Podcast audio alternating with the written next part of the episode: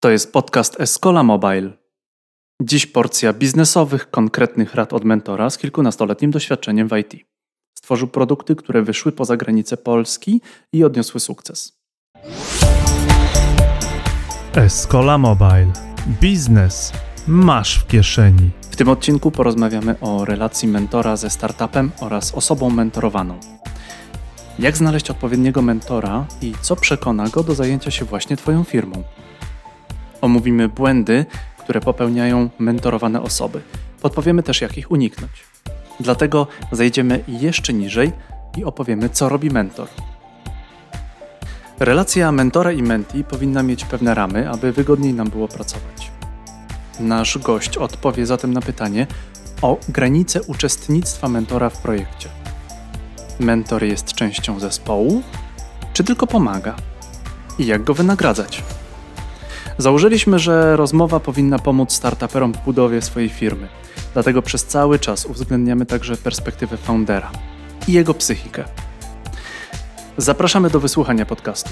Gościem Escola Mobile jest Adam Trojańczyk. Rozmowę poprowadzi Krzysztof Wojewodzic.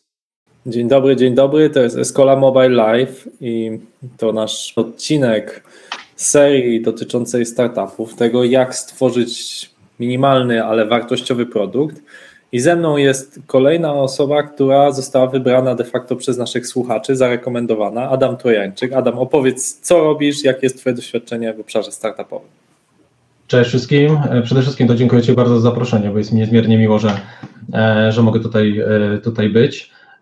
Nazywam się Adam Trojańczyk i posiadam 14 lat doświadczenia w branży IT. E, i w zasadzie przez 12 lat e, mentoruję też e, startupy. Przez ten okres 14 lat zarządzałem swoim software house'em. Ostatnie półtora roku spędziłem w dwóch akceleratorach, gdzie cały czas mentorowałem startupy, a obecnie wypełnię funkcję Head of Development w Software House. Wcześniej także pracowałem w, dla miasta Łódź w różnych programach, gdzie miałem okazję mentorować mnóstwo startupów. Byłem mentorem i ekspertem Fundacji AIP, e, gdzie także miałem styczność z młodymi przedsiębiorcami. To chciałbym, żebyś powiedział na początek, co sprawiło, że otworzyłeś software house i co sprawiło, że się zniechęciłeś do prowadzenia własnego software house'u. To, to długa historia Twojego życia. Tak, Więc tak. Proszę o szczerość, szczerą spowiedź tutaj przed słuchaczami. Myślę, że nie starczyłoby nam czasu, gdybym opowiedział, e, jak to, jak to dokładnie było. Natomiast e, w pewnym momencie w ogóle prowadzenia mojego software house'u skręciłem w kierunku, e, w kierunku produktów. E, udało mi się otworzyć też kilka innych firm, którym poświęciłem swoją uwagę, no a następnie, a następnie z, nich, z nich wyszedłem. Kiedy moje produkty już miały taką dojrzałość, że, że mogły pójść w świat, stwierdziłem, że dobrze byłoby pójść też w innym kierunku i właśnie stąd E, zdecydowałem się poświęcić się innym, e, innym startupom, pomagać im w rozwoju, no i tak dołączyłem do, e, do akceleratora Startup Spark i akceleratora S5. No dobrze, to co to właściwie jest taki akcelerator? Tak, co, to, to jest, tak, ja, mi się kojarzy taki w CERNie jest w Szwajcarii taki zderzacz komórki, zderzacz hydronów i tam E, jest wielkie boom i dowiadujemy się skąd się wziął e, w ogóle wielki wybuch. Czym jest akcelerator w przypadku startupu? E, w tym przypadku to, to Startup Spark to jest scale-up, który łączy odbiorców technologii, czyli partnerów akceleratora, korporacje ze startupami, a my jesteśmy gdzieś tutaj, tutaj po środku. Każdy akcelerator ma portfolio swoich, swoich odbiorców technologii, właśnie tych partnerów, dla których szuka jakichś rozwiązań będących, e, wchodzących w ogóle w skład ich zainteresowań. To często może być AR, VR, coś, co pomoże im e, podnieść, nie wiem, sprzedaż, e, rozwiązać jakieś problemy na produkcji w przedsiębiorstwie i otwierają się na, na nowe, innowacyjne rozwiązania właśnie za pomocą startupów, które trochę pełnią taką funkcję ich zewnętrznych działów, wiesz, R&D. Po drugiej stronie są startupy, które, które my wyszukujemy, tak, prowadzimy taką e, rekrutację, wybieramy te najlepsze, które pasują idealnie do, do tych rzeczy, które e, są potrzebne naszym, naszym odbiorcom. Dochodzi do spotkania, wspólnie dyskutujemy e, nad najlepszym, najlepszym rozwiązaniem. No i potem akcelerator daje pieniążki na wdrożenie, na usprawnienie pewnych rzeczy w tym, w tym, w tym startupie właśnie na rzecz konkretnego odbiorcy technologii. Pracuje przez okres 6 miesięcy, gdzie ma bezpośrednie wsparcie mentorskie, E, tam wchodzą e, mentorzy operacyjni, którzy trochę brudzą sobie ręce i pracują z tymi, z tymi startupami, a z drugiej strony e, masz, wiesz, korporacje, gdzie bezpośrednio pracujesz z osobami decyzyjnymi, masz wpływ na to, co robisz, jest szybka ścieżka, da się od razu, wiesz, działać i podejmować decyzje.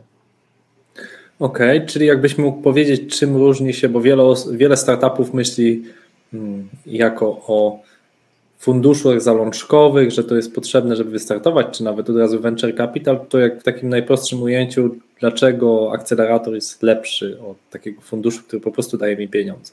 Wiesz co, to też zależy od y, y, stadium, czy, czy momentu, w którym się w ogóle znajdujesz, tak? E, więc e, część startupów przychodzi do akceleratora, gdzie powinna w ogóle trafić do inkubatora e, i zacząć w ogóle myśleć nad, nad, swoim, nad swoim pomysłem. E, a, a część e, no, no faktycznie już może nawet jest za późno na, na, na akcelerator, bo akcelerator daje coś w rodzaju nowego e, wiesz, rynku zbytu, nowego odbiorcy technologii, otwiera nowe ścieżki, nowe możliwości wiesz, przed startupem. Przede wszystkim te pieniądze, które otrzymuje startup są pozbawione jakichkolwiek obciążeń, tam jest wiesz, equity free, nie ma wjazdu w ogóle na udziały, E, no w przypadku funduszu, no to jak wiemy, no różnie to bywa, tak? I tutaj mamy jakieś, e, no, albo oddajemy udziały, albo w przypadku innych programów, no to musimy mieć też wkład własny. Mhm. E, no i powiedz, powiedziałeś też mentor, tak? Ty jesteś mentorem dla tych wielu startupów. Powiedz, jak to wygląda, na czym polega Twoja praca jako mentora? To znaczy, siedzisz w kwiecie lotosu na wielkiej sali, przychodzi do ciebie startup i ty mówisz przede wszystkim zachowaj spokój? Jest to mentor jest takim e, trochę, trochę przewodnikiem, tak?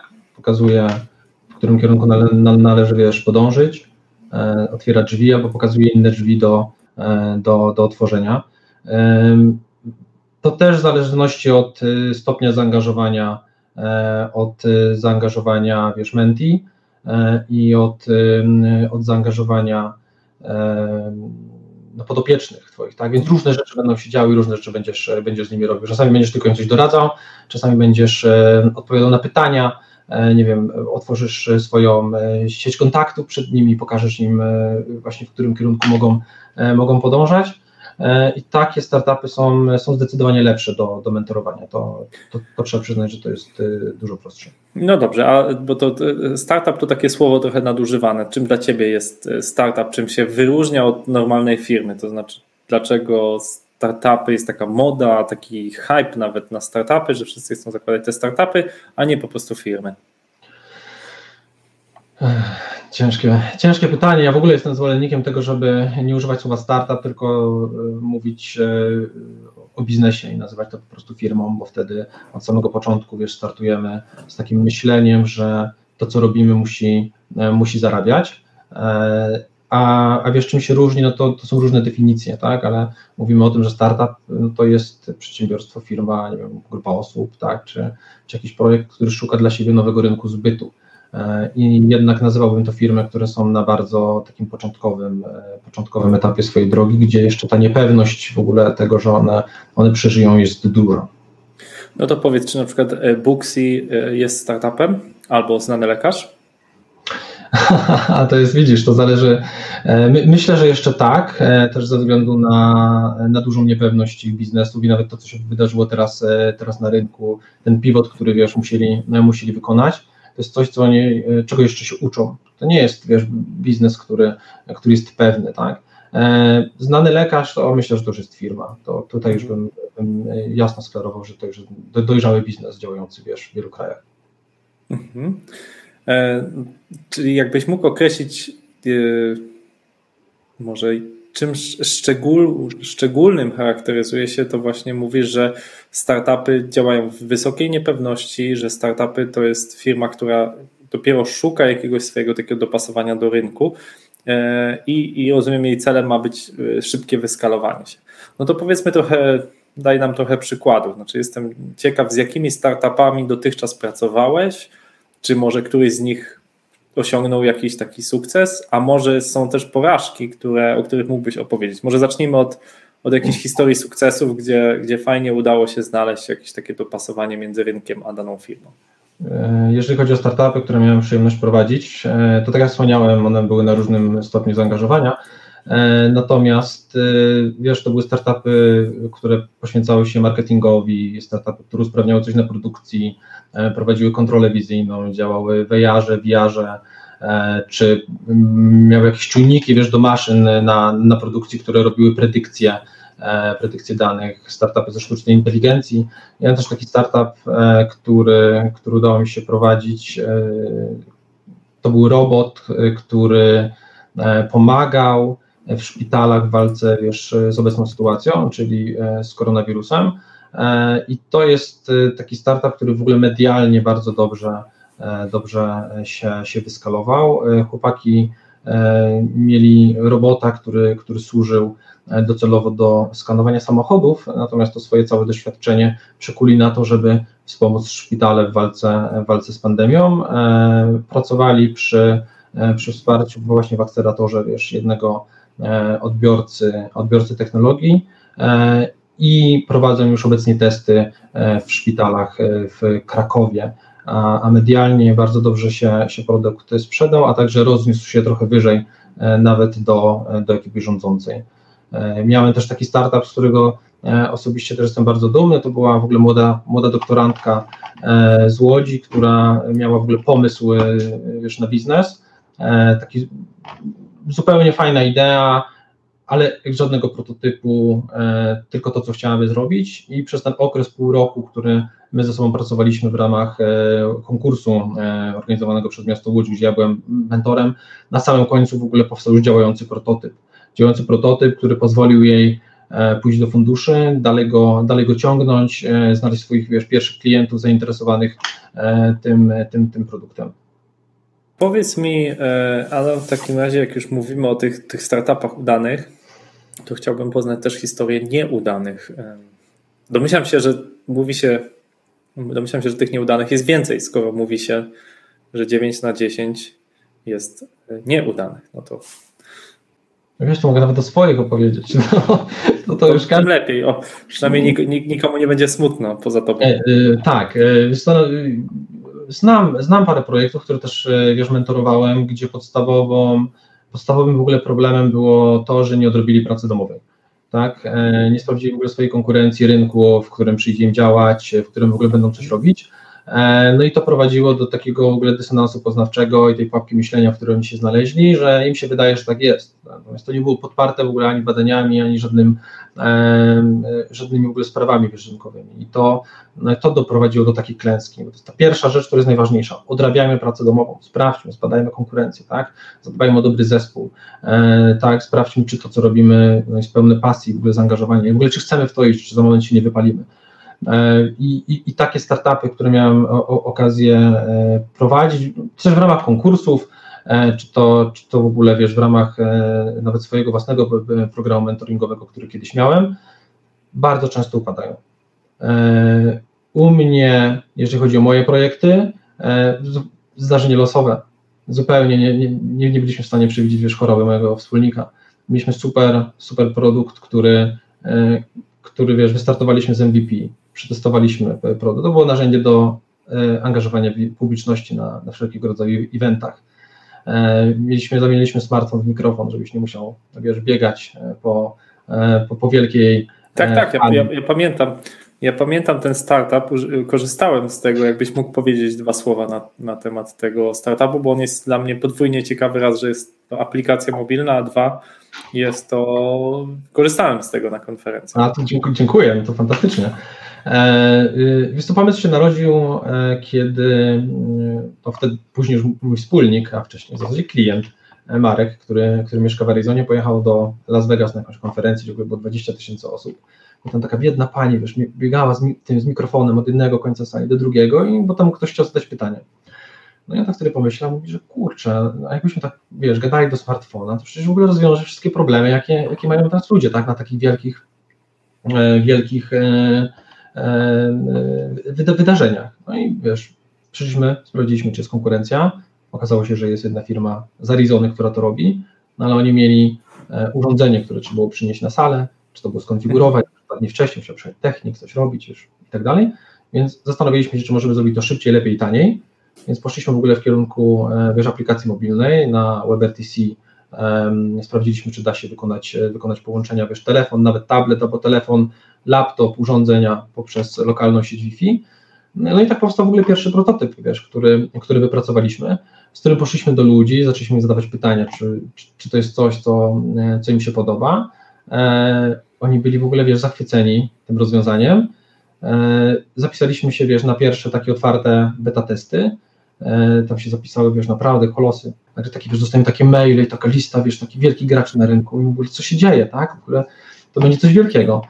E, no i zaczęliśmy, e, zaczęliśmy z, tymi, z, tymi, z tymi firmami e, testować. Największy chyba feedback mieliśmy od takich lokalnych, małych uniwersytetów w ogóle w Stanach Zjednoczonych, które wykorzystywały, które wykorzystywały to do prowadzenia wiesz, spotkań ze studentami.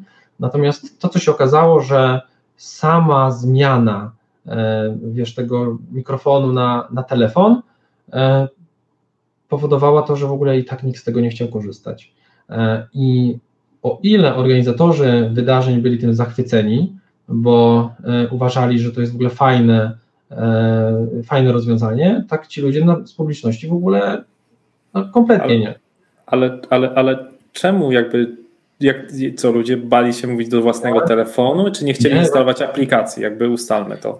Widzisz, no bo Organizatorzy wydarzeń borykają się z niskim zaangażowaniem wśród publiczności. To jest tak, a niskie zaangażowanie wśród publiczności prowadzi w ogóle do niskiej satysfakcji, wiesz, z udziału w wydarzeniu, bo e, tam nie ma, e, e, nie ma opcji takich, wiesz, konwersacji, rozmowy, jakichś dywagacji, czy czegokolwiek innego, jakkolwiek to nazwiesz. Natomiast dotarliśmy do takich badań, że w ogóle strach przed mówieniem publicznie, przed strach przed zadawaniem pytań publicznie jest na pierwszym miejscu, wiesz, największych obaw w ogóle ludzi. Więc o tyle, jak ty wychodzisz jeszcze na scenę i jesteś przygotowany, wiesz, masz jakąś prezentację, to ten człowiek, który ma ci zadać, wiesz, pytanie, e, wziąć mikrofon, powiedzieć dzień dobry, jestem tam taki, taki, takie pytanie, to czujesz taką obawę, że wszyscy inni znają na nią odpowiedź. Więc niezależnie, czy to będzie, wiesz, mikrofon, czy to będzie, e, będzie telefon, to zaangażowanie będzie na takim samym poziomie, na jakim było, chociaż spodziewaliśmy się drastycznego wzrostu, tak, ułatwiając tą rzecz. No i potem przez następne e, miesiące pracowaliśmy nad e, wprowadzeniem dodatkowych funkcji, wprowadziliśmy możliwość e, wiesz, pisania tekstowego, czyli anonimowego zadawania pytań, ankiety, sondaże, identyfikacji osób na publiczności, mnóstwo innych rzeczy. I okazało się, że taka możliwość anonimowego zadawania pytania dla, dla uczestników, znaczy w ogóle dla, dla, do prelegentów, no podniosła nam drastycznie w ogóle zaangażowanie. To było nawet o 800% w zależności od, y, od danego wydarzenia. To był taki, wiesz, siedziała sobie, mamy sesję Q&A, siedzą sobie ludzie, wiesz, na, na widowni, o czymś gadają, a za nim jest taki wielki ekran i tam lecą, wiesz, e, pytania, wiesz, które są oczywiście moderowane, ale lecą, le, lecą z mhm. publiczności. E, I mamy taki, mieliśmy, tak, taki flagowy przykład, e, to była firma ze Stanów, która prowadziła rok w rok wydarzenie w Londynie dla, e, dla farmaceutów.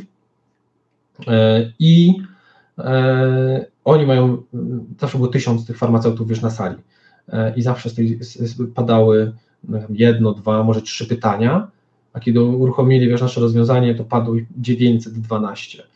I to tylko pokazało skalę tych problemów, jakie też, też były w tym zadawaniu tych, tych pytań, ale także pokazały to, że ci ludzie, którzy siedzą na sali, mieli większą wiedzę niż ich prelegenci, którzy wiesz, byli zapraszani na to wydarzenie. Mhm. I, I, to dopiero była taka furtka do podniesienia jakości e, naszego rozwiązania. No i oczywiście potem pracowaliśmy sukcesywnie nad, nad naszym rozwiązaniem, wygraliśmy, wiesz, e, dziesiątki konkursów, zdobyliśmy dziesiątki różnych, e, różnych klientów i kiedy już doszliśmy do tego etapu, że już też byliśmy po akceleracji, doszliśmy do etapu pozyskania funduszu inwestycyjnego. Mieliśmy już rozmowy wiesz, z dwoma funduszami, umowa na stole, kilka dni wiesz, przed, e, przed e, ostatecznymi negocjacjami podpisaniem umowy mój wspólnik e, niestety pochorował się na tyle, że fundusze się wycofały. a tym samym nie udało się nam tak szybko, wiesz, skalować biznesu. Sprzedaż w Stanach mhm. stała, stanęła, bo ja byłem w Polsce, on był w Stanach, więc to wszystko, wiesz, upadło.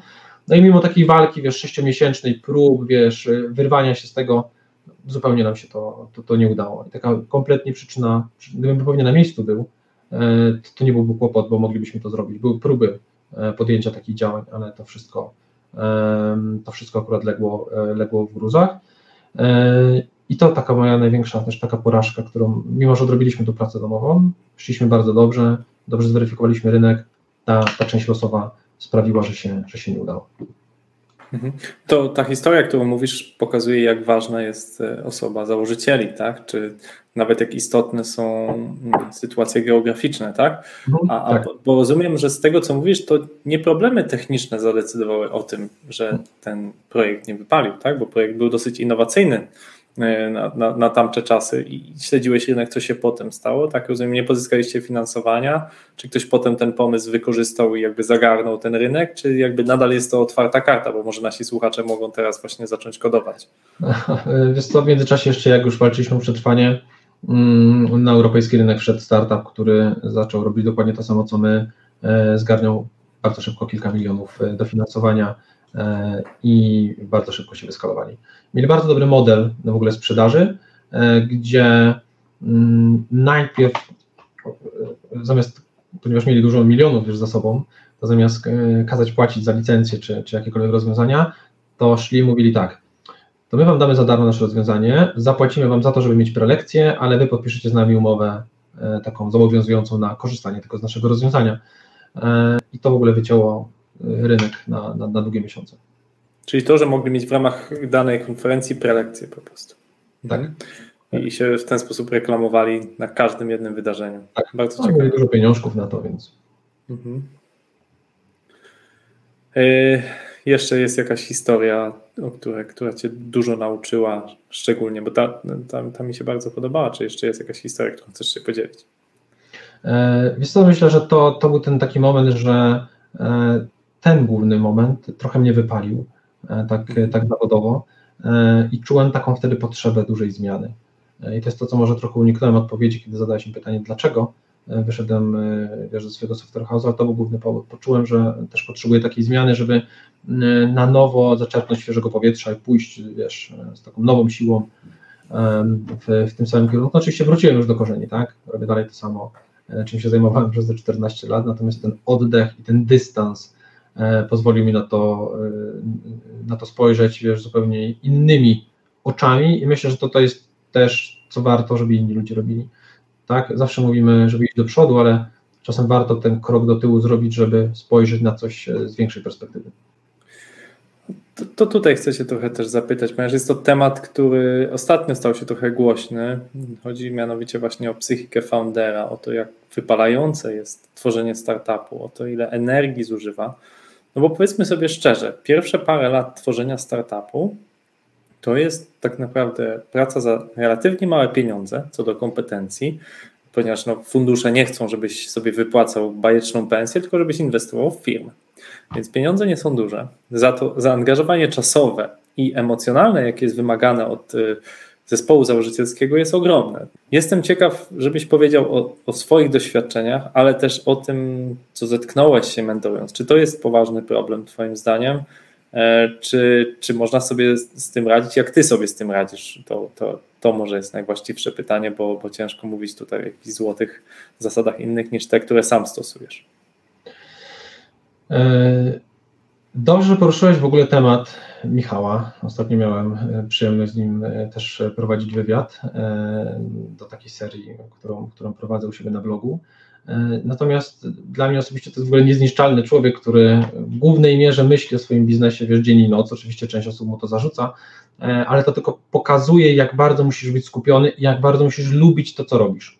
Wiesz, bo to jest to najważniejsze. Wcześniej padło takie słowo, które przywołałem, to jest pasja jeżeli masz tą pasję i w ogóle wstajesz rano z łóżka i robisz to, co lubisz, i spełnia ci to przyjemność, to zupełnie nie traktujesz tego jak taką, wiesz, wymuszoną pracę i o matko, znowu idę do roboty, tak? Tylko sprawia ci to ogromną frajdę, więc wtedy, wiesz, twoja psychika e, zupełnie inaczej traktuje wykonywanie tych czynności, e, niż to, kiedy musisz się do czegoś zmuszać. E, myślę, że błędne jest postrzeganie tego, że każdy musi być e, w ogóle, wiesz, founderem, założycielem, mieć własną, wiesz, firmę, startup, cokolwiek, jak to nazwiesz. Jest takie, wiesz, pompowanie tej przedsiębiorczości, tak? Załóż firmę, załóż firmę, załóż firmę, a nie robienie tego jest, jest błędem.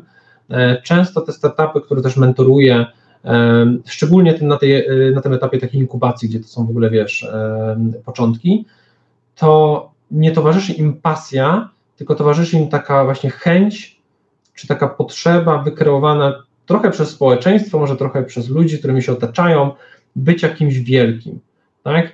Tym, tym takim i to jeszcze nie tak, że oni zakładają, wiesz, tą, tą, tą, tą, swoją spółkę razem z kimś, tylko jeszcze mają tak w głowach wykreowane takie poczucie, że jak jestem sam, to w ogóle będzie ekstra, bo my tak dążymy do tego, żeby idealizować jednostki, wiesz? E, I, I to też jest gdzieś w psychice znowu, wiesz, zakorzenione, że, że ludzie skupiają się e, bardzo, bardzo na takim w ogóle, wiesz, podejściu. Więc tak, rób to, co lubisz, rób takie albo usługi, produkty, z których sam chciałbyś korzystać, a myślę, że zupełnie twoja psychika na tym, na tym nie ucierpi, będziesz mógł myśleć o tym, o tym dzień i noc. Wspomniałeś o funduszach, które każą ci, e, wiesz, cisnąć jak najwięcej, e, no i dlatego dobrze jesteś, jest też przetestować swój biznes, zanim się wejdzie z takim funduszem, e, wiesz, w, w jakieś korelacje, bo potem to, to trochę może źle zabrzmieć, ale niektórzy używają takiego porównania, taką smycz sobie zakładasz, nie?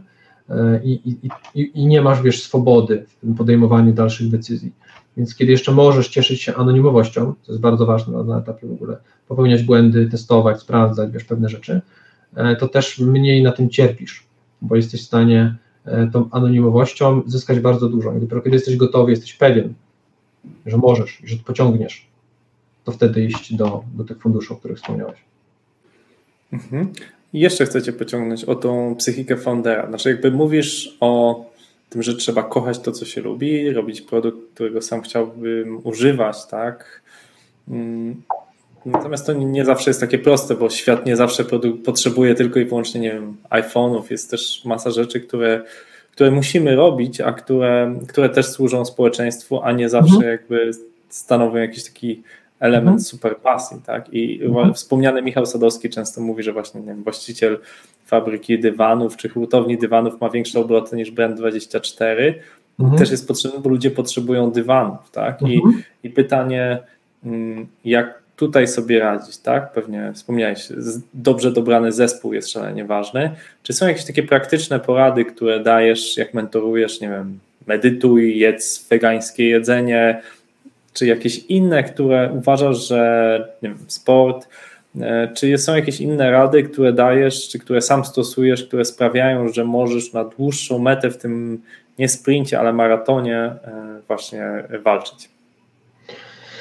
E, wszystko w zależności od osoby, którą, którą mentoruję i od tego, y, co ta, ta osoba robi i jaki ma charakter, bo bardzo często mogę mieć do czynienia, wiesz, z ekscentrykiem, trochę takim cholerykiem y, i osobą, która, wiesz, bardzo szybko chce podjąć decyzję. Oczywiście lubię, jak impuls, wiesz, z głowy do nóg idzie, idzie natychmiastowo, natomiast kiedy taka osoba na przykład nie podejmuje decyzji na podstawie jakichś badań, raportów, czy przebadania w ogóle sytuacji na rynku, tylko na podstawie własnych pułapek, tych myślenia, w których się znajduje, e, no to mówię mu, zatrzymaj się tutaj, tak? Zastanów się nad tym, nad, nad tym co robisz. E, I to jest dosyć uniwersalna rada, której, e, której, którą zawsze używam. To, co wspomniałem wcześniej, odrabiaj pracę domową, zbadaj rynek i zastanów się, czy to nie jest błąd postrzegania. Tak, mamy nie wiem, trenera fitness, który lubi na przykład, nie wiem, na swoim Facebooku, ma polubione milion fan, fanpage'y dotyczących zdrowego żywienia, jedzenia, ćwiczenia i nagle jego rzeczywistość wygląda tak, że wszyscy ćwiczą, wszyscy ćwiczą, tak, wszyscy dbają o formę, tak, a potem jedzie na, na wakacje nad morze i mówi tak, o Boże, co tu się dzieje, tak, dlaczego, dlaczego ci ludzie wyglądają inaczej niż z mojej rzeczywistości, którą się otoczyłem. Tak, to jest ta uniwersalna rada. To nie jest jedzenie, wiesz, to nie jest sport, tylko tego zachowanie spokoju, racjonalnego myślenia, zdystansowania się do postrzegania rzeczywistości poprzez pryzmat własnej osoby. Mhm. Czyli taki szeroki ogląd na, na rzeczywistość, tak? Nie tylko życie w swojej bańce, czy informacyjnej, czy, czy bańce właśnie znajomych, tak? Będziemy mieli tutaj bardzo ciekawy odcinek za trzy tygodnie poświęcony właśnie cyfrowemu dobrostanowi, jak właśnie zachować pewien zen i zrozumieć, że nie wszystko, co jest kreowane w internecie jest prawdziwe, tak? że raczej wrzucamy te dobre momenty e, ze swojego życia i to myślę też warto podkreślić w kontekście tych founderów, że Michała Sadowskiego i innych wrzucamy w kontekście, kiedy jest albo bardzo dobrze, kiedy odnoszą sukcesy, dostają nagrody, e, są świetne wyniki, albo z kolei, kiedy jest bardzo źle. I to ostatnio było pokazane, kiedy e, wieszano psy na Michale Sadowskim, że oszukał ludzi, oszukał akcjonariuszy, że jest złym founderem, kiedy e, Facebook go odciął, popełnił pewnie pewne błędy, a teraz z kolei jest z kolei fala miłości, ponieważ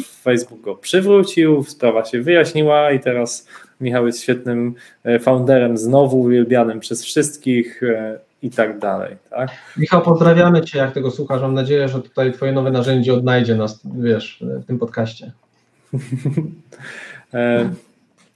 Dobrze, czyli trochę przeszliśmy przez to, a teraz chciałem Cię zapytać o coś, co, co rzadko się porusza, ponieważ, ale Ty sam przez to przeszedłeś, tak? Twój mobilny startup, Tap to Speak, no jakby nie działa, rozumiem, został zamknięty. To znaczy chciałem Cię zapytać o taki element, który wydawałoby się przechodzi większość startupowców, czyli przychodzi moment, kiedy trzeba biznes zamknąć, trzeba, trzeba mhm. zwinąć zabawki i powiedzieć, Dobra, przechodzę do, będę się zajmował czymś innym. W Twoim wypadku jesteś, zajmujesz, wspierasz sprzedaż w Software House, e, dodatkowo mentorujesz startupy. To znaczy, jak u Ciebie wyglądała ta droga, kiedy jakby mówisz, dobrze, raczej nic z tego nie będzie, z tego startupu, trzeba schować zabawki do szafy, być może kiedyś je znowu wyjmę i będę się bawił, ale muszę wrócić do, w cudzysłowie, zwyczajnego życia. E, to nie jest łatwe to od razu trzeba powiedzieć, że wiesz, e, pogodzenie się z tym, że coś zrobiłeś źle, w zależności od tego, jak funkcjonuje Twoje ego, może być naprawdę trudne. E, i możesz przegapić już ten moment, kiedy faktycznie powinieneś zamknąć ten biznes i skupić się na czymś innym. I jeszcze tego jednego, ten, ten biedny leżący startup tak dobijać. E, natomiast to przychodzi taki moment, po prostu, kiedy musisz się ze sobą rozliczyć podjąć tą trudną decyzję, a jeżeli już ją podejmiesz, to wyciągnąć wnioski z tej, z tej całej historii, którą, e, którą za sobą miałeś. E, z tych dobrych rzeczy i z tych złych. Czego się nauczyłeś, czym warto się podzielić z innymi, e, bo wiesz, budowanie i kreowanie tego, co, co wspomniałeś wcześniej, rzeczywistości tylko na sukcesach jest nieprawdziwe, bo mnóstwo ludzi, wiesz, popełniało, popełniało błędy, ich 23, 4, 5 biznesów siadło, zanim osiągnęli, osiągnęli sukces, i oczywiście są metody, metodyki, narzędzia do niwelowania skutków takiego, wiesz, kryzysu, zamknięcia, e, zamknięcia, e, wiesz, biznesu. Są, wiesz, narzędzia, które zminimalizują ryzyko, tak, zamknięcia takiego biznesu. Natomiast docelowo, jak już to, to zrobisz, to po prostu pogódź się z tym, wyciągnij z tego wnioski, nie myśl o tym e, zbyt długo, bo to do niczego nie, nie, nie prowadzi, po prostu przełknij ślinę, tą gorycz i, i skupiaj się na, na kolejnych zadaniach. Chciałem Cię zapytać, jeszcze trochę wrócić do tematu właśnie tego mentoringu, tak? Znaczy jakby masz ten bagaż doświadczeń i chciałem wrócić do tego, co, co Ty robisz, tak? To znaczy jako mentor i co startupy mogą na tym zyskać, tak? Bo e, są różne akceleratory, jest doradztwo. Na czym polega praca mentora? Tak, żeby osoby, które mogły nas słucha, które nas słuchają, mogły zrozumieć jakby Twoją rolę, czy rolę innych mentorów w we wspieraniu startupów. To, co staram się robić wiesz, ze startupami, to przede wszystkim siadam, rozmawiam, pytam się, czym się zajmujesz, tak, i w czym mogę Ci pomóc. Co chciałbyś e, osiągnąć, e, budując tą relację, którą, którą tam aktualnie wiesz, e, mamy. I po tym dopiero wyczuwam, w czym faktycznie jestem w stanie pomóc wiesz, temu, temu startupowi, który mentoruję. Czasami przychodzą to takie świeżaczki, które zupełnie nie wiedzą, jak zbudować aplikację, no i wtedy w ogóle czuję się jak w wodzie. E, pokazuję im, wiesz, jak budować e, wiesz, MVP, opowiadam o takich rzeczach, już trochę może w rolę trenera nawet wchodzę niż, e, niż typowego mentora. Natomiast to są po prostu, wiesz, regularne spotkania, zadajemy sobie jakąś pracę domową do odrobienia, potem się z niej rozliczamy, służę pomocą w tych trudnych decyzjach, służę swoją siatką kontaktów którą, którą mam, czy siecią w zasadzie, nie siatką, ale to tak trudno powiedzieć. No i staram się z tym, z tym startupem, z którym pracuję, cały czas weryfikować rzeczywistość. I nawet nie dawać mu gotowych, wiesz, rozwiązań na tacy, tylko zadawać mu takie pytania, gdzie on sam wpadnie na, na odpowiedź. Tak, kiedy mhm. przychodzi, miałem taki przykład e, młodego chłopaka, to już bez nas będzie i bez przykładów, e, przyszedł do mnie, że ma super innowacyjny, innowacyjny produkt, innowacyjne rozwiązanie i nikt tego nie robił. No oczywiście standard, prawda? Ja się nas zbadałeś konkurencję, a on mówi, że tak, zbadałem. Ja mówię, to słuchaj, to, to na tym skończmy, tak, dzisiaj. E, zbadaj konkurencję, jak to zrobisz, to przyjdź i opisz mi, kto jeszcze to robi i wtedy będziemy mogli dalej, dalej rozmawiać. Jest nasze następne spotkanie. Ja mówię, że tej konkurencji nie ma. Ja mówię, no to do niczego teraz, to, to, to w zasadzie ta rozmowa nie prowadzi, no ale jak już się spotkaliśmy, no to pójdźmy trochę w tym kierunku. Ale następne nasze spotkanie to już będzie ostatnie, jeżeli wiesz, nie przygotujesz tylko tej listy. No przychodzi mi, że nie ma, no starał się wszystko i nie ma. No i po prostu, wiesz, otwieram Google'a, wpisuję po prostu inną frazę niż on wpisywał, no i leci tam, wiesz, 30 pierwszych pozycji, e, pokazującą, wiesz, e, że to, co robi, jest dokładnie, już jest na rynku, tak? No i teraz zadaj sobie pytanie, dlaczego nie słyszałeś o tych serwisach? Dlaczego, tak, czy o tych rozwiązaniach, o tych produktach? Dlaczego tego, tego nie ma, tak? Dlaczego o tym nie, nie, nie powiedziałeś? Co one zrobiły źle, że nie są dalej sławne? Ale to jest taki, wiesz, przykład tego, tego, co robię, pracując na takim wczesnym etapie, gdzie nie mówię od razu, ej, wiesz, stary, no ale to już jest, tak? No, po co mi zawracasz głowę? Tylko wiesz, rola mentora polega też na tym, żeby pracować trochę nad charakterem, trochę nad osobowością i trochę nad radzeniem sobie z tymi problemami, z którymi e, startupy e, na co dzień sobie e, albo przedsiębiorcy, czy młodzi ludzie nie radzą. A powiedz, Adam, w jaki sposób znaleźć właściwego mentora? Czy właściwego doradcę? Trochę temat rzeka, bo możesz znaleźć go na LinkedInie, znaleźć sobie firmę, która być może byłaby takim odbiorcą Twojej technologii, to już tak mówię bardzo strasznie to, ale nieważne, odbiorcą Twojej technologii, możesz go znaleźć na LinkedInie, możesz szukać wśród e, e, znajomych, ich znajomych firm, czy wśród swojej sieci kontaktów, możesz szukać na wydarzeniach, na konferencjach, czy po prostu w specjalnych programach, które dają Ci możliwość znalezienia mentora i pracy z nim przez jakiś określony okres, na jakichś określonych warunkach. Ja taką fajną historię. Leciałem kiedyś w ogóle do Bułgarii w samolocie siedział e, obok mnie zupełnie przypadkiem Head of Business Development jednej e, z największych agencji ratingowych e, w Europie. I tak wiesz sobie tam, taki wiesz, czat, czat, nie gadamy sobie, jest, jest miło. Ja mu tak wiesz, przez pół godziny nawijam, wiesz, o tych biznesach, o, o, taką pasją, wiesz, takim zaangażowaniem i mówię mu, mówię mu, mówię mu. I on tak na końcu powiedział, Boże, jak ja się cieszę, że wreszcie miałem jakiegoś, wiesz, rozmówcę, e, tak, takiego, z którym mogłem podjąć też jakąś polemikę i, i to, że zaraziłem go pasją, wiesz, e, w tym, e, z tym, z tym, e, z tym swoim projektem, wywiązała się między nami tak silna relacja, że potem przez najbliższe lata mieliśmy, wiesz, okazję współpracować, wtedy ja byłem w tej relacji, ja byłem tym menti, on był moim mentorem, gdzie spotykaliśmy się regularnie, a on służył mi, wiesz, radą i swoją e, siecią, e, siecią kontaktu, więc gdzie go możesz znaleźć? No, wszędzie, tak? Możesz go znaleźć, wiesz, w restauracji, E, zaczepiając kogoś wiesz, na, na, ulicy, nigdy nie wiesz, kogo poznasz. Tak? Najprościej jest w programach, gdzie są mentorzy, gdzie możesz się zgłosić i tak, biorąc na uwagę, na, na, mając na uwadze to doświadczenie tych, yy, tych programów, znajdą ci odpowiedniego mentora. Tam są już ludzie naprawdę z wysokiej półki, tak? ale nigdy nie wiesz, znaczy uważam, że powinieneś być, wiesz, otwarty na, na wszystko, chociaż to prowadzi do, do pewnej pułapki trochę, bo wiesz, z jednej strony wśród tych dyrektorów, akurat mi się trafiło dobrze, ale jest też tak, że to jest takie trochę, wiesz, taki nietakt, nie mieć kogoś, wiesz, pod sobą, kogo nie mentorujesz, tak? No i teraz jak się spotykają tacy, wiesz, dyrektorzy, nie wiem, banków, to mówią, a ty kogo mentorujesz, a ty kogo, wiesz, no jak ktoś powie, nie, no jeszcze nikogo, no to, to tak nie jest, wiesz, dobrze widziane. E, więc część z tych osób tak trochę na siłę, wiesz, szuka tych startupów, którym, którym może pomóc e, i potem taki startup, wiesz, przychodzi do niego i tak, kurde, no nie wiem, panie tam, nie wiem, Marcinie, Grzegorzu, cokolwiek, no, mam taki problem, wiesz, jak to rozwiązać? No i wtedy taki dyrektor mówi tak, o to weź wyłóż teraz 200 tam koła, tutaj 300 i w ogóle będzie po problemie, nie, i już załatwione. No i ten startup jest tak sobie myśli, tak kurde, ja na ZUS nie mam na następny miesiąc, więc to może być trochę problem, tak? Więc myślę, że ten, ten taki super praktyczny mentor, e, z którym będziesz mieć do czynienia, który zejdzie na taki poziom, na jaki faktycznie powinien, powinien zejść pracując z tobą, to jest coś, znaczy ktoś, kogo powinieneś szukać.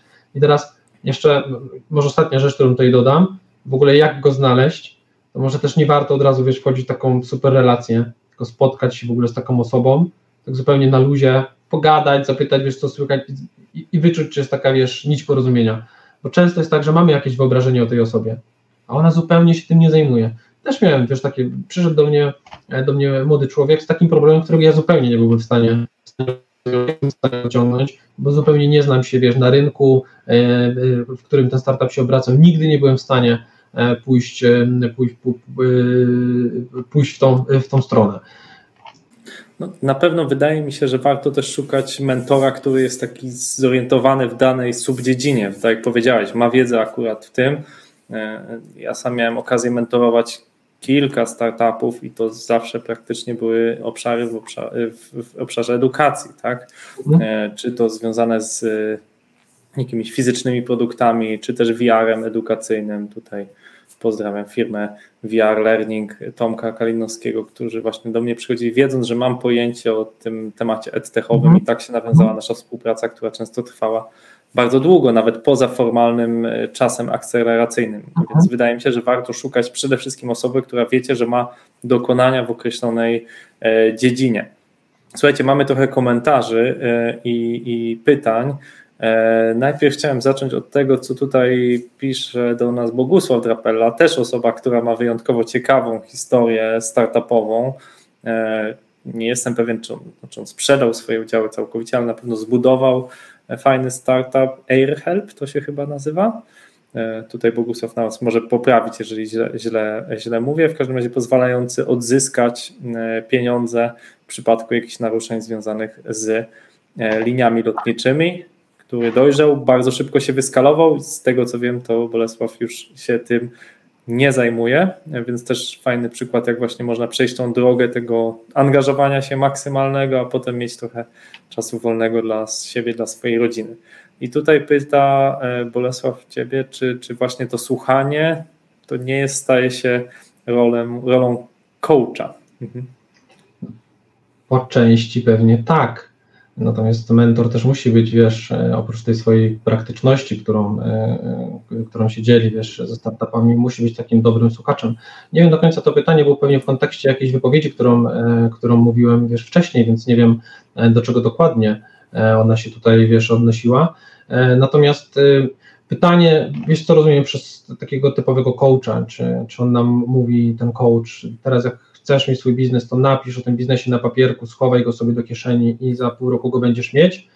E, czy, o, widzisz, super, dzięki. E, e, I czy, czy właśnie mówimy o, o, innym, o innym tutaj, tutaj aspekcie. Natomiast tak, oczywiście coach zadaje takie pytania, żeby klient sam rozwiązał ten problem. Natomiast myślę, że rozwiązywanie bezpośrednio za niego problemu, mówienia mu wprost, że coś jest nie tak, byłoby błędem na bardzo wczesnym etapie, bo ja powiem mu, co jest źle, ale on nie będzie wiedział, jak do tego doszedłem. E, więc to trochę się zaciera tak, w tym, co, co tutaj, o, o czym tutaj mówimy. Okej, okay, czyli rozumiem, że mówisz, że. No właśnie, chciałem zapytać, mówisz, że mentor jest trochę coachem i nie powinien zawsze dawać gotowych rozwiązań, tak? A powiedz, tak. czy w ogóle jest możliwe, żeby mentor jakoś bezpośrednio się angażował w działania spółki? E, zdarzał, pytam o to, dlatego że zdarzyło się e, kilkukrotnie, że startupy, którym udzielałem pewnych porad z racji, że nie miały gotówki, ale miały udziały, proponowały mi, nie wiem, 1% czy 2% udziałów za to, żebym wszedł ich do jakiejś takiej rady doradczej, rady mhm. mentorskiej, która w sposób taki systematyczny e, mogła doradzać, e, to nie była rada nadzorcza właśnie, tylko rada doradcza, która mhm. mogła doradzać w rozwoju spółki. Czy też spotkałeś się z takimi propozycjami? Tak, tak, e, jak najbardziej. Natomiast nigdy w tym kierunku nie podążam. Uważam, że to jest Znaczy współpraca mentor-menti powinna być oparta na wzajemnych relacjach i, i szacunku. E, pytanie, co masz na myśli mówiąc pracę, no bo często jest tak, że na przykład pracując wiesz, w akceleratorze, e, tam są mentorzy operacyjni, którzy to, no, to po prostu brudzą sobie rączki, tak? Wchodzą i pracują z tymi, z tymi, z tymi startupami. Zdarzało mi się gotowe produkty, nie wiem, testować, sprawdzać, wiesz, być takim trochę trochę testerem, może trochę deweloperem, czasem, wiesz, sprzedawcą e, w, tym, e, w, w tych startupach, e, ale to już jest inny poziom relacji i inny poziom, poziom zaufania i to na pewno się nie, nie wydarzy na samym początku, kiedy dopiero poznajesz firmę. A jeżeli pytasz o dzielenie się udziałami, myślę, że to zależy od tej relacji, która się gdzieś zbudowała. Może to jest coś, co jest na końcu, takim sposobem docenienia, wiesz, mentora, Natomiast z mojego doświadczenia nigdy w takie relacje nie wchodziłem e, i nie chciałbym w tym, w tym kierunku, e, żeby te relacje nigdy podążały. A dlaczego nie, nie życzysz sobie udziałów od startupów? Wiesz co, wychodzę z takiego założenia, że bardzo dużo ludzi w moim życiu dużo mi dało, e, takiego dobra, wspomogło mnie w różnych ciężkich momentach w moim życiu e, i nigdy nie za to nie chcieli. Więc teraz, kiedy mogę pomóc innym w jakikolwiek sposób, to po prostu pomagam. I głęboko wierzę, że taka postawa pomoże też tym ludziom w przyszłości podjąć ta, takie same decyzje, e, czyli szerzyć to dobro i te myśli, wiesz, dalej na innych ludzi.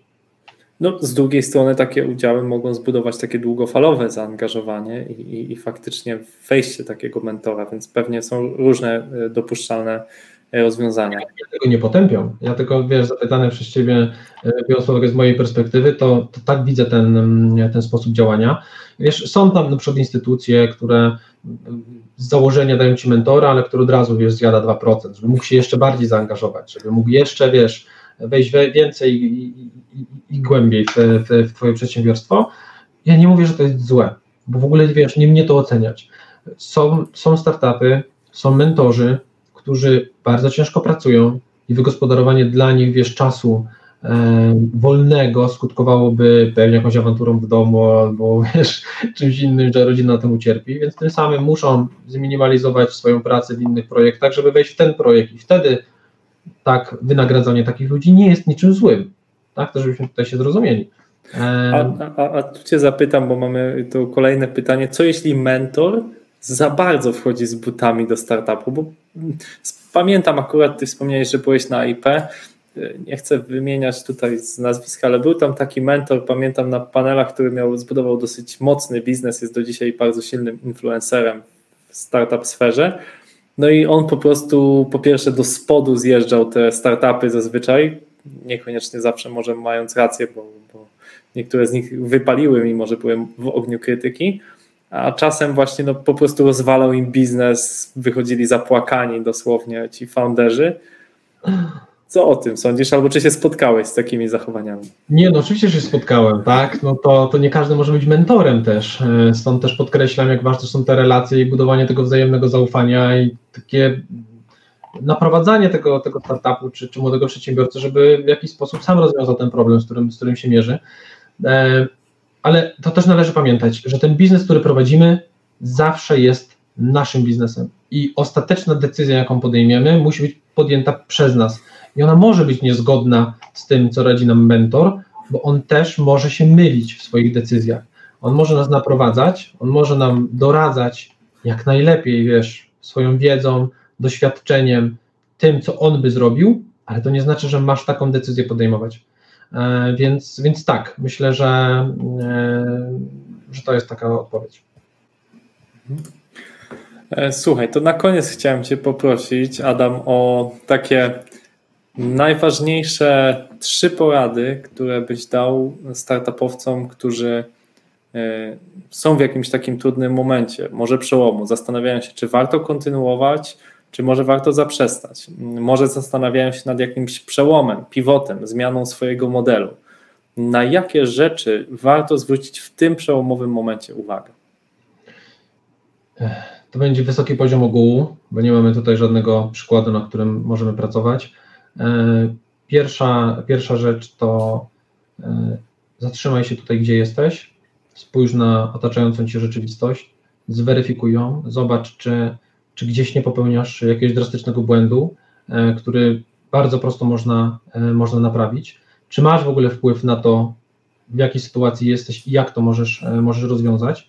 Możesz szukać, wiesz, pomocy wśród, wśród członków zespołu, to też jest bardzo dobre, wiesz, wykonać na burzę mózgów z ludźmi, z którymi, z którymi pracujesz, bo często oni mają inny pogląd na sytuację, w której, w której, się, w której się znajdujesz, więc poszedłbym też do nich, żeby zweryfikować to, co się dzieje. I jeszcze raz wyszedłem do, na rynek, tak na rynek, do rynku, do ludzi, do klientów i zapytał ich o zdanie, co oni o tym sądzą i czy kierunek ewentualnej zmiany, którym, w którym chcemy iść, jest, jest poprawny. To są takie pierwsze rzeczy, które na pewno, na pewno bym zrobił. I to, co zawsze mówię, zrób taki produkt lub taką usługę, z której sam chciałbyś korzystać. Bo jeżeli mamy coś, co nam sprawia trudność, albo wiemy, że są jakieś bariery, które my widzimy, to jak ktoś inny może z tego korzystać? I to jest pierwsza rzecz, która oczywiście wiąże się też z weryfikacją tej rzeczywistości, w której się znajdujemy. Słuchajcie, robić to, co się lubi i tworzyć produkty, z których sami byście chcieli korzystać, radzi Adam Trojańczyk, mentor biznesowy, człowiek, który zrobił swój świetny mobilny startup Tap to Speak, który też wyciągnął z tego masę lekcji, e, który przez ponad 10 lat tworzył różnego rodzaju firmy i doradzał wielu, wielu firmom. Dla mnie to była świetna lekcja, wiele doświadczeń. Mam nadzieję, że dla Was też. Dziękuję Ci serdecznie za, za Twój czas e, i życzę powodzenia w dalszych planach biznesowych, w dalszych projektach. Bardzo, bardzo dziękuję również. To był dla mnie zaszczyt być e, Twoim gościem i serdecznie dziękuję za tę rozmowę. Escola Mobile. Biznes masz w kieszeni. Dziękujemy za Twój czas i za to, że spędziłeś go z nami. Dziękujemy, że dotarłeś do tego momentu. Pamiętaj, ten podcast to jest wiedza tajemna, dlatego niekoniecznie musisz się dzielić nim z innymi. Niekoniecznie musisz o nim opowiadać swoim znajomym, udostępniać na fejsie, LinkedInie, Twitterze. Ale mamy do Ciebie prośbę. Jeśli w tym podcaście była myśl, która najbardziej na świecie Cię zainteresowała, daj nam znać. Dzięki Tobie wtedy będziemy mogli stworzyć kolejny odcinek podcastu tylko i wyłącznie na temat dla Ciebie. Znajdziemy ciekawego mentora, znajdziemy ciekawego biznesmena, ciekawego specjalistę, który odpowie na Twoje pytanie. Kontakt do mnie bądź do Krzysztofa masz w notatkach. To był 38 odcinek podcastu Escola Mobile gościliśmy Adama Trojańczyka.